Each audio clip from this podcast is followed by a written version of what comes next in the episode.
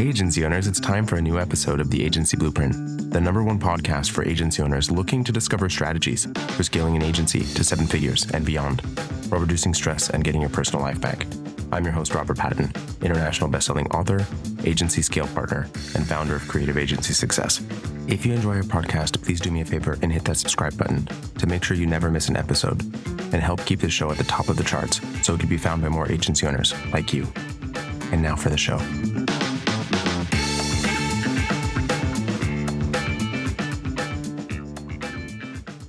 Hey everyone, today we're going to be talking about strategic partnerships with Dave Plunkett.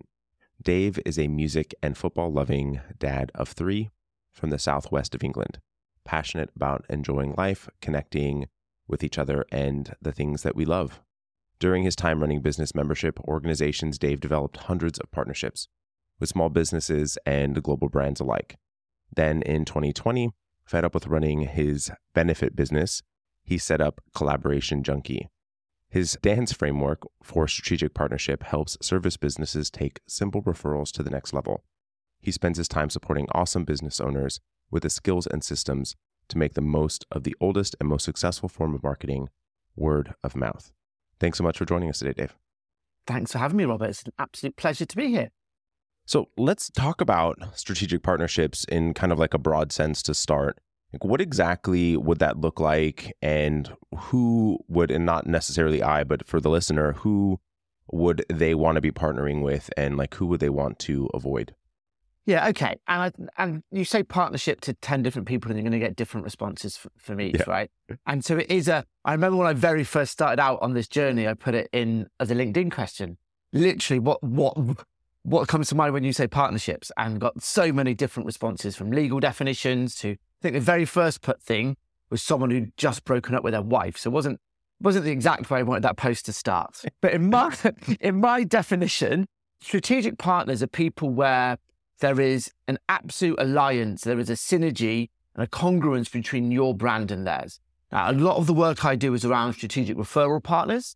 So in that instance, it's people where they have a a real strong vested interest in referring your ideal client to you at an ideal time. But I've also worked with brands where actually it's the other way around. They're looking to pass business to someone else because they want their clients to be serviced.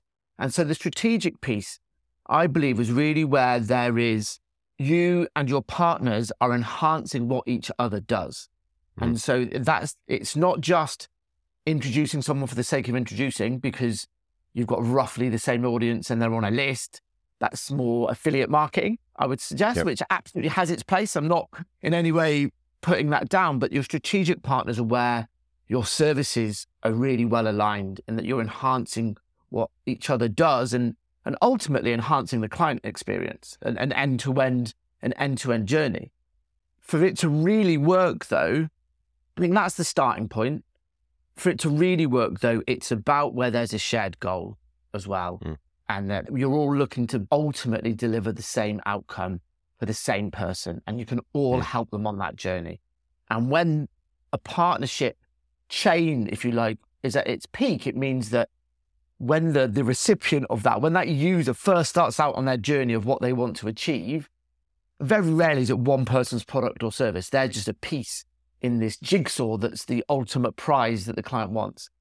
And my vision of a world where partnerships are working well is that that journey from start to finish for a customer is absolutely as smooth and perfect as it can be because they're working with congruent businesses all the way along the, all the way along that road. And I think that comes down to values. Hmm. We can all go and find people that do the next stage on from us or the next stage before. But if you really want to form lasting partnerships that, that, that deliver value to someone, then we need to look at what our values are and what the values of our partners are as well, I think. Mm. And that gets so that we're sometimes well aligned, right? So one of the things yeah. that you said that I thought was was interesting that you're discussing, right, is the, the, the strategic component of it. And it's thinking about how that potential network partner would either be working with your client immediately before or immediately afterwards or in parallel. Do you typically yeah. see one that works better in that, that instance? And obviously, I think that the values component is really important. We'll talk about that as well. It, it depends what you're looking for. So I mentioned a lot of the stuff I do typically is around referral partnerships and people generating leads into their business. In that instance, your ideal partners are typically people whose product or service comes directly, directly before yours. Because if it comes after yours, then it's too early. Eh? It's too early, or you're, you're in the wrong place in that chain. So you yeah. want to be having people that are having congruent conversations about you at the right level of authority. And so yeah. typically, if it's referrals you're looking for, then it's whose product or service comes right before mine, or yeah, there's that overlap, right? So in marketing world, there's all sorts of this stuff. So I've done work with telemarketing. Really, really, really strong telemarketing agency.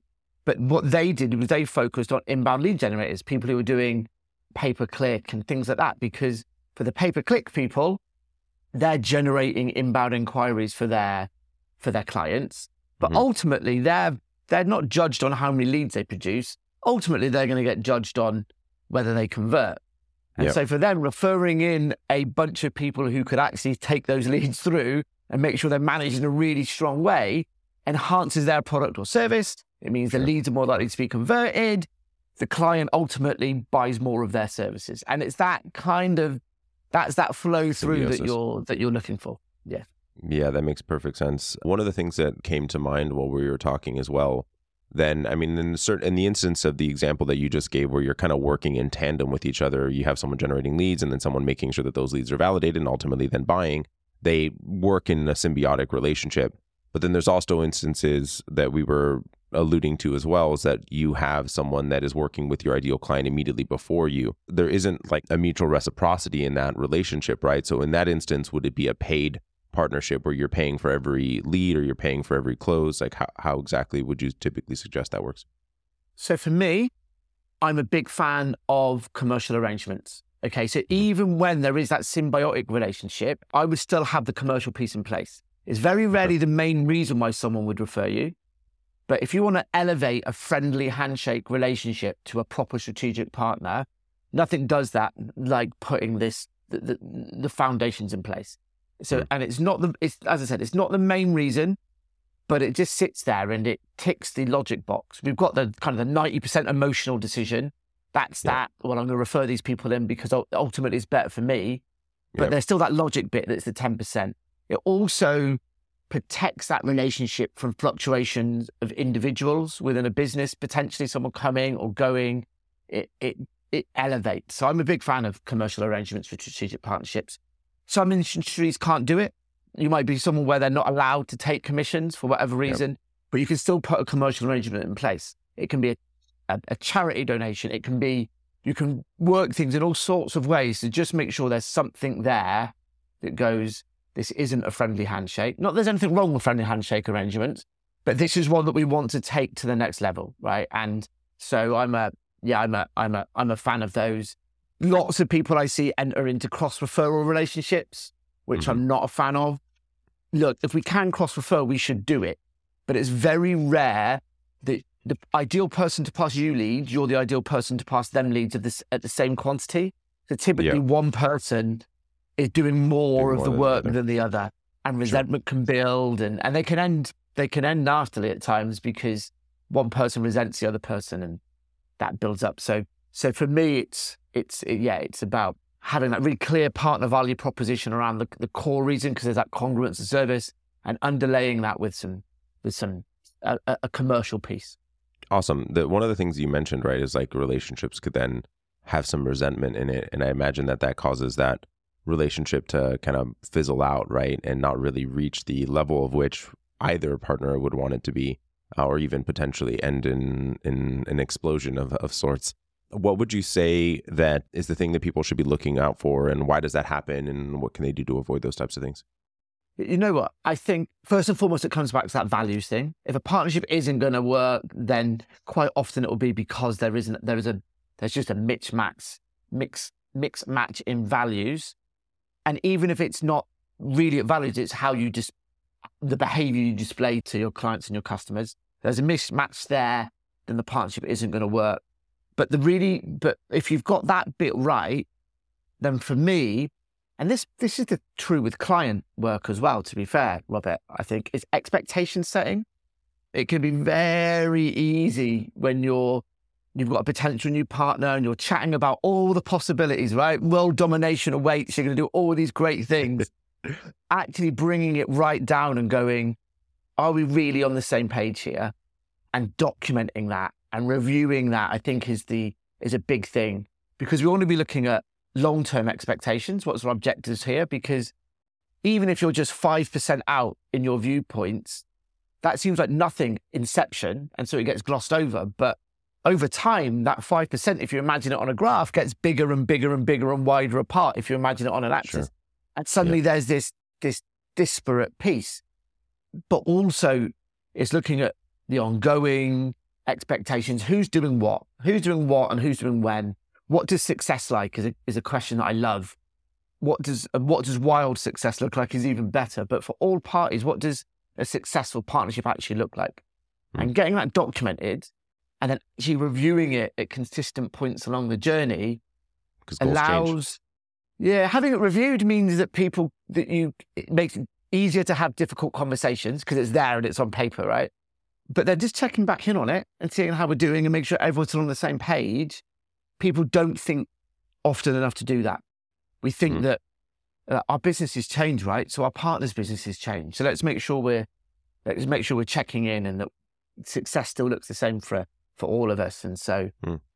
yeah, having those potentially more difficult conversations, but they shouldn't be difficult at the start, and then putting the time in to properly review them on a semi-regular basis is one of the key, key things that people, that I see people not doing, and makes the biggest difference um, mm. if they do. Yeah. Because it's also the the component too that we forget the types of things that we ultimately agree to, right? And so if we're able to remind ourselves as well as the partners as to what exactly we were supposed to be going towards or the direction we are headed, to make sure that we end up actually at the end destination, right? Yeah. So one of the things that I think is really important here too, right, is that if we're in a strategic partnership, we are sending our clients to someone as well. And one of the big pieces, right, is that our reputation is on the line. Let's say that that person doesn't end up delivering to the tune that we were expecting or desiring or wanting. How do we ensure that either the partner that we are initially getting in touch with is going to deliver and delivers on an ongoing basis? I mean, we all know that business has its ebbs and flows and, and quality of delivery. So how do we ensure that there's consistency for our clients and the relationships that we've built? Yeah. And I, so I think this goes both ways. It's about, as, as business owners, we need, to rem- we need to remember this when people pass us leads. And, re- and this comes from whether it's a casual referral or a strategic partner. Every time someone gives you a lead, they're not just giving you a lead, they're giving you a little bit of their reputation for you. And they're entrusting you with it. And we should treat that with the respect that it deserves. And we deserve for the people that we pass leads to, to equally treat our reputation with that same level of trust and respect. In terms of ensuring that level of service delivery, it comes back to being careful with who we work with in the first instance and making sure we're working with the right, with the right people. Do they have social proof? Can we get case studies and testimonies? Have we been referred into to them? That's a great way to find partners. And then ongoing, it's about having the systems in place. It's about having reporting and tracking in place and regular lines of communication. But ultimately, partnerships are founded on trust. So there's only so much, there's only so much management of a partner that we can do once we've handed that lead across. We have to believe that we've done the right work in the first instance, and we have to mm. trust that they're going to deliver, trust that they're going to deliver a level of service that we're happy with. But more importantly, make sure that we've got a strong enough relationship that if something is going wrong, that we hear it from the partner, not from the, not from the client. one hundred percent. And, yeah. And it's very easy to keep, to let people know about when things are going well. It's much more important to let someone, let a referrer know when something isn't going right. Yeah. It's the difficult conversations, Robert, right? We, we don't want to have them, but they're the most important ones to have. So, so yeah. It, You, as you astutely said, right, it's all based on trust. And if you don't have that trust, it, it just completely, the entire relationship devolves, right? And that's any type of relationship, yeah, not just a strategic partner. So let's talk about two things. How would, let's say that I am, and not, let's answer it for agencies, but let's say that I'm looking for new strategic partners that I do not currently have in my network right now. and I need to be how to find them, and then why ultimately would someone want to partner with me as an agency owner? Yeah, okay. So I think as, a, as an agency owner, the, the first key is coming up with your partner value proposition. So it is target is looking at where are there people that that I that, that follow in on that on that chain of service that we spoke about, right? Mm-hmm. And really making sure that we get, I call it a partner value proposition, that, that that it's strong. Because what a lot of people will do when they're looking and they're making partner outreaches, they'll spend all their time focusing on the value they deliver to a client. They'll go, mm-hmm. oh, we should talk because I do this, this, and this for your clients and I can do it for them. And even if it's well-intentioned, that's still saying that essentially you want to try and sell to their list, right? Mm-hmm. So it's taking that, it has to start with a value to the client because that's what the ultimate goal is, but it's taking that and going, and why is that important to the, why is that important to the partner? So going back to that example of inbound leads and telemarketing, the client value is, was that the telemarketing can convert the leads better, et cetera, et cetera. The, the S E O, but the, the value to the partner, to the, to the S E O provider or the pay-per-click was actually ensuring that the lead, that we can make sure that the leads that you generate for your clients get converted and that you get a happy customer. And it's that flip of, it's not, you, you focus on the value to the partner, not the value to the to the client, whichever way, whichever way round you're, you're looking at your partnership. And mm. it's a really subtle difference, but it makes a huge, huge difference in terms of approach because it's one that most people don't don't think to do. You're seeing more of it now, which is great to see, but it's but making sure you've got that strong in the first instance and also not being not being scared. So my background in kind of imposter syndrome kicking in, or as I like to call it, high achievers doubt, um, mm-hmm. a much nicer reframe of imposter syndrome, high achievers doubt. It shows that we're pushing ourselves. A wonderful, co- I, I would love to say that I came up with that, but I didn't. It was a wonderful copywriter that I know. Particularly if we're looking at partnering up, a lot of my experience, I was by far the smaller organisation. I ran a benefit business and we worked with global brands like Regis and Volvo and Yale and insurance providers and all sorts as their access to the S M E markets. And I was always really uncertain around what the value that, how how high a regard we was we were we were held in. But if you are looking at partnering with bigger brands, there will be a reason why they will want to work with you. And typically it's because you can do something they can't. And it'll be around agility or creativity or access to a particular market or speed of delivery. There are, outside of the, the, the, the partner value prop piece, yeah, where it is those larger organizations, there's unique things that only you can do, right? Mm. And and when you can tap into that and have the confidence and belief in that, then really the, the world's your oyster in terms of in, t- in terms of partners within within within realistic bounds, of course. Sure. And so that having that really strong is important. But then in terms of going out and getting them, I think it's easier than. So I have a framework for partnerships, which is dance, okay? And the D, the D is discovery, which is that partner value proposition piece. The bit in the middle are all the how we make it work, how we engage it, how we communicate. And the bit right at the mm-hmm. end is engagement. How do we go out and get partners? Mm-hmm. It's actually the easiest bit, but I think it's the bit people most struggle with. Mm-hmm. And it's because if you get all the other bits right, then for most of us... Be more targeted. Yeah, we can be more targeted, but also our initial partners, typically you don't want your first your first couple of partners to be the partners that are really going to take your business to the next level, right? You want friendly partners who are going to give you feedback. You're going to be able to test and measure. You're going to be able to get used to this way of working, right? And you not only that, you're going to get social proof and case study that makes it easier to go cold. So mm-hmm.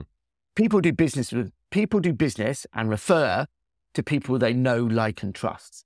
And yep. so when you're first getting your new partners, you go for where the trust is highest. And so that's either people that are already in your network, and a nice and a really nice approach here is to ask them for help or feedback. Look, Robert, I'm just starting a partner program up. You're right within my demographic. I'd really like your feedback on it. See if I'm hitting the mark here. Mm-hmm. It's a really nice, gentle approach to having a conversation. You'll get great feedback. And even if you don't want to make them a partner, you can ask them for referrals to other partners. And they, and that's sense. That next level of trust. Use your net. Most most of us within our network or our once removed network will have more than enough contacts to start a partner program. Mm. And as you do that, you build social proof, and then you go, as you go colder, the trust comes from the social proof rather than the direct referrals. And so actually going and getting partners, it's easier than most people would imagine. The tricky part is what you do with them when you've got them. That's that's yeah. that's the harder part. But, but that's the bit mm. where that most people kind of, if you hear people say, oh, I've had partnerships and it's not worked, then it's typically because they've not done the hard work. They've not done the hard work once they've shaken hands. So yes, they just let it die on the vine, right? They get yes, they yeah, get distracted yeah, with everything else. So you've given one example of a strategic partner and like in, in the agency space. What I would love to hear is an, another example, right? I mean, let's say that a listener right now is thinking, oh, strategic partnerships sound interesting, but I don't understand how I would apply it to myself. So let's say that I'm a branding agency or a design agency. What kind of partner should I be looking for? Who should I be reaching out to? And what would an example partnership look like for me? Yeah, okay. So I'm going to use an example literally that you just used with a call that I had this morning. So I actually had a call with a personal brand agency this morning, and one of their partner channels is going to be wider brand agencies, because for the wider brand agency, they're working on the business brand, but typically a key component of that could be, not typically, but could be the founder raising their own personal mm. brand alongside that. Now yeah. that's that's a much more targeted, specific piece of piece of work. And so it's it's looking at the individual components, and it's where are there bits that I could touch on, but where are the bits where there's specialist skills where someone else could do this mm. better for me and actually enhance the overall impact. So myself, I I partner with marketing strategists really well, because they typically don't have the depth of knowledge I that I do around this piece, and I'm not stepping on their toes at all. I purely do partnerships, referrals, word of word of mouth, and so for mm-hmm. so for them, they're able to bring someone in that, that creates this much broader, complete solution for the client, which generates the results they want. And mm. so it's about a lot of it is about being a bit about being brave, about being able to trust people with your clients. And I think it's mm. going, I deliver a strong enough service, and I'm going to be a good enough judge of character that if there's someone who knows more about a particular thing than me, I'm not going to be afraid to to bring them in if it's going to enhance that overall piece. It's like the website, the, the website person that's actually a really good techie website builder, but they're not very good with the words, and they bring the copywriter in because essentially the client wants a website that looks nice and reads right. And it's the, it's the, yep. There's the obvious examples there. It's the plumber referring an electrician, right? In the in the back out in the trade space. It's the stuff that's been going on since the dawn of time. The the, the word of mouth. But it's just doing it in a, it's just doing it in a more intentional way, in a more formal way these days. Mm. Um, instead of leaving it to chance, putting some structure in place so it happens on a consistent basis. I think you hit something that's very sort of true to this industry quite a lot, where people are afraid to bring the fox into the hen house sort of idea, if you will, right? And yeah. are they going to take my clients away? And I want you to listen to what Dave said there, is actually recognize what you're really good at and put that ego aside and recognize that, and actually work with people that are going to help elevate you and elevate the client experience, and ultimately have everyone win better together. Absolutely phenomenal stuff here, Dave. I mean, I think that strategic partnerships is a phenomenal way to grow. I mean, largely one of the things I say to clients is that when you are looking to grow or change who it is that you're working with, maybe working with clients on a bigger scale or finding more people, you need to put yourself in different pools, different networks in order to be able to do so. And that is exactly what we are talking about here, is expanding that network, tapping other networks to allow for yourself to be able to grow. And largely the vast majority of the listeners here today are word of mouth, growth-oriented agencies. So strategic partnerships yeah. is a phenomenal way to do that. I believe, Dave, that you're offering a guide for these types of strategic partnerships. How can they find that? Where can they get it? And how can they get in touch with you? Yeah, awesome. So what I'll do is I'll drop you a link over, Robert, which will be to a landing page, and people there, I'll put a guide to my dance framework for partnerships so people can get an overview of that. Um, I do a load of video content, so I'll put some links to that on there as well. People will be able to book a call with me. A link to, I'd put a load of content out on LinkedIn as well, so I'll put a link to that on there.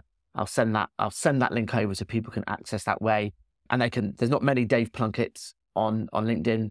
Dave Plunkett, Collaboration Junkie. Yeah, feel free to connect me on there. But I'll get some. Yeah, I'll get some content over to you that you can. That would love for people to to get value from. So Awesome. Thanks so much for joining us today, Dave. And listeners, I'll make sure that those links are in the show notes. Brilliant. Thanks, Robert. Thanks, listeners. Once again, thank you so much for carving out the time to hear what was shared on today's podcast. Now, chances are, if you're an agency owner listening to this podcast right now, then you may be feeling like this. Because I was finding myself constantly overworked within our business, um, constantly like too busy with fulfillment or too busy with uh, customer service needs. So I didn't have the time to go think about how am I going to close this person, or what I'm going to say to this person, or what am I going to do with this, or what's the next strategy I need to do. Now, of course, this podcast is here to help you with a lot of things, but at one episode per week, it's going to take a while for us to share everything you need specifically for your situation. So if you're really serious about committing to fixing the problems in your agency now so you can build a truly profitable business and get your life back, then I want to invite you to apply for the Agency Accelerator Program. I'm not so stressed during calls thinking, oh my gosh, I, got, I gotta sell, I gotta sell, I gotta sell, because if I don't sell, I don't make our I don't make our numbers, you know, and if I don't make our numbers, I can't pay our people. If I can't pay our people, then our business is down. This program is designed to help creative agency owners get to one million dollars in revenue per year in twelve months or less. I char- typically charge one client a three thousand dollars, anywhere from two thousand dollars to three thousand dollars. Now I'm uh, moving towards only five thousand dollars and up. And my latest client that I closed is a ten thousand dollars client on a monthly retainer.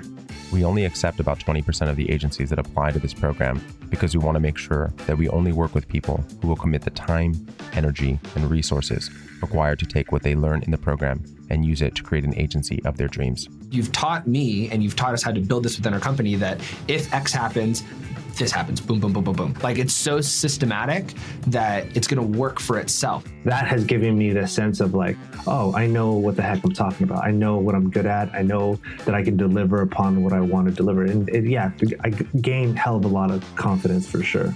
So if that's you, then I want to invite you to apply today. Just hit the link in the show notes to apply for the Agency Accelerator Program, or go to creative agency success dot com forward slash apply. Thanks, and I'll see you inside the program.